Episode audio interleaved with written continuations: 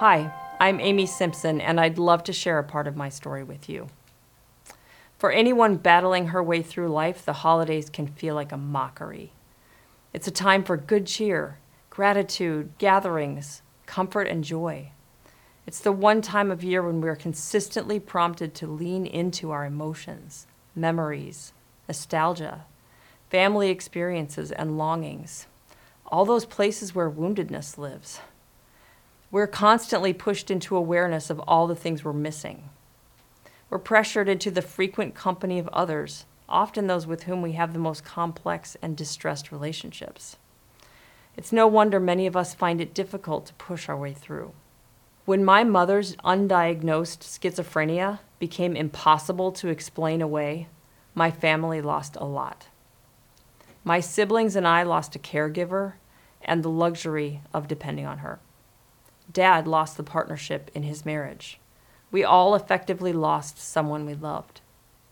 And as the family's meager resources coagulated around care for mom, we said goodbye to pictures of how we thought the future would look. We each developed our individual ways of coping, and almost without acknowledgement, our families set aside many of our established ways, rhythms, habits, and traditions in favor of a severe pragmatism born of necessity. Mom was ill for years before I was born. Schizophrenia already had a foot in the door when she was 19 when she and dad married. But her high intelligence and concealment conspired with the ignorance, fear, and familiarity of those around her, and her illness was overlooked for years. Until the day mom lost reality itself, and everyone ran out of excuses. In my mind, family history divides by that day the day before and the day after we fell apart. Perhaps your story has its own day of demarcation. It's a day when you lost dreams and your vision of the future. Maybe it was a moment when a 90 degree turn led you down a path you didn't know was possible, and now you realize it's one you may travel for the rest of your life. Maybe it's a day when caregiving became part of your routine and you began learning a new lexicon. It's likely a day when fear, worry, anger, or some other dark emotion found new, comfortable corners in your heart. And for those whose emotions are ragged or who find it difficult to access hope daily, all the holiday talk of peace, joy, and hope can ring hollow. Yet, for all the clanging tinsel and clashing holiday lights, there is true hope here. Jesus, whom we celebrate at Christmas, is no longer a baby in a manger, helpless and fragile. At Christmas, we're especially tempted to see Jesus only as he was at first helpless, vulnerable, frail with human need.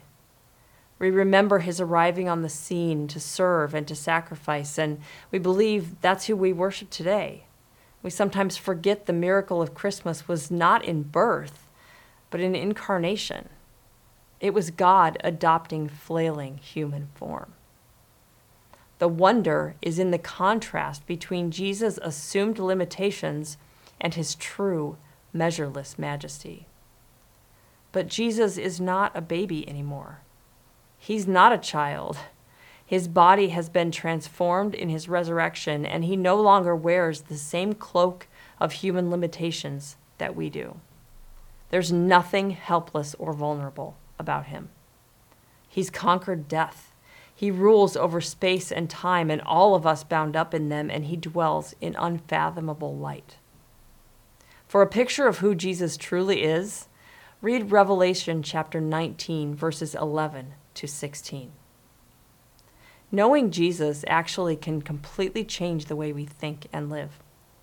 We can live with remarkable faith when we know we serve a God who cannot be conquered we can be transformed by trust, awestruck and humbled, flooded with hope. And we can accept and embrace life's unsatisfying realities, all when we remember that Jesus will return, not as a helpless baby, but in his full and impenetrable glory. All our longings and hopes will be fulfilled, and more. Perhaps you've packed your longings away like keepsakes of a time before everything changed. God wants to hold them for you, grieving with you over what you've lost and building your anticipation for what He has in store. It takes courage to live in awareness of what is and what you long for. Draw that courage from the God of all hope. Like my family, you might have adopted a firm kind of pragmatism that comes to us in times of emergency.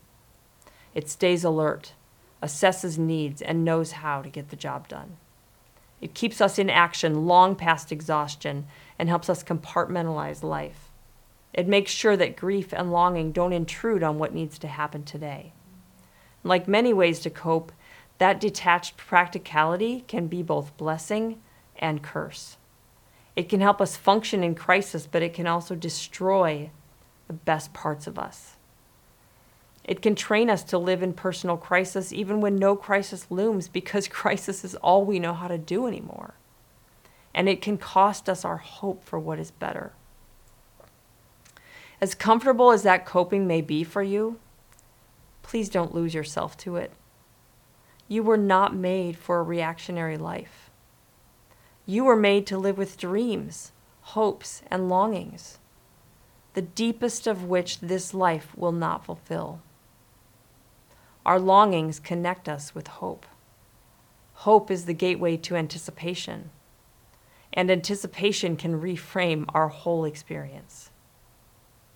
Witness this kind of power in the words of the Apostle Paul, who endured excruciating suffering and who wrote in Romans chapter 8, verse 18.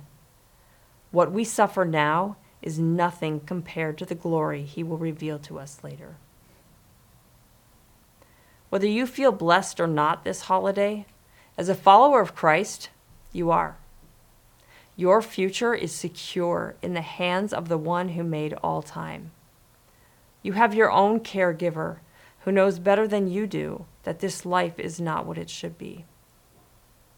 When you let yourself live with longing, you make room for eternal hope and anticipation.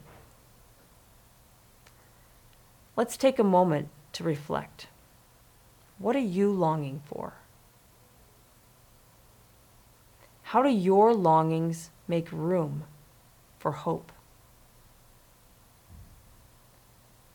How can you shift your focus from the baby in the manger to the coming King who makes all things new and restores all that sin and death aim to steal.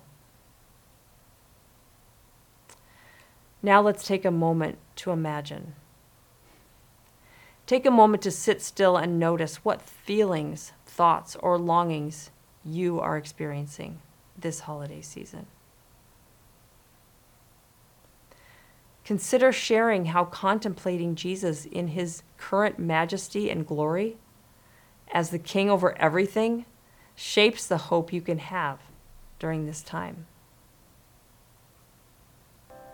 Join the conversation at everywomans-story.com.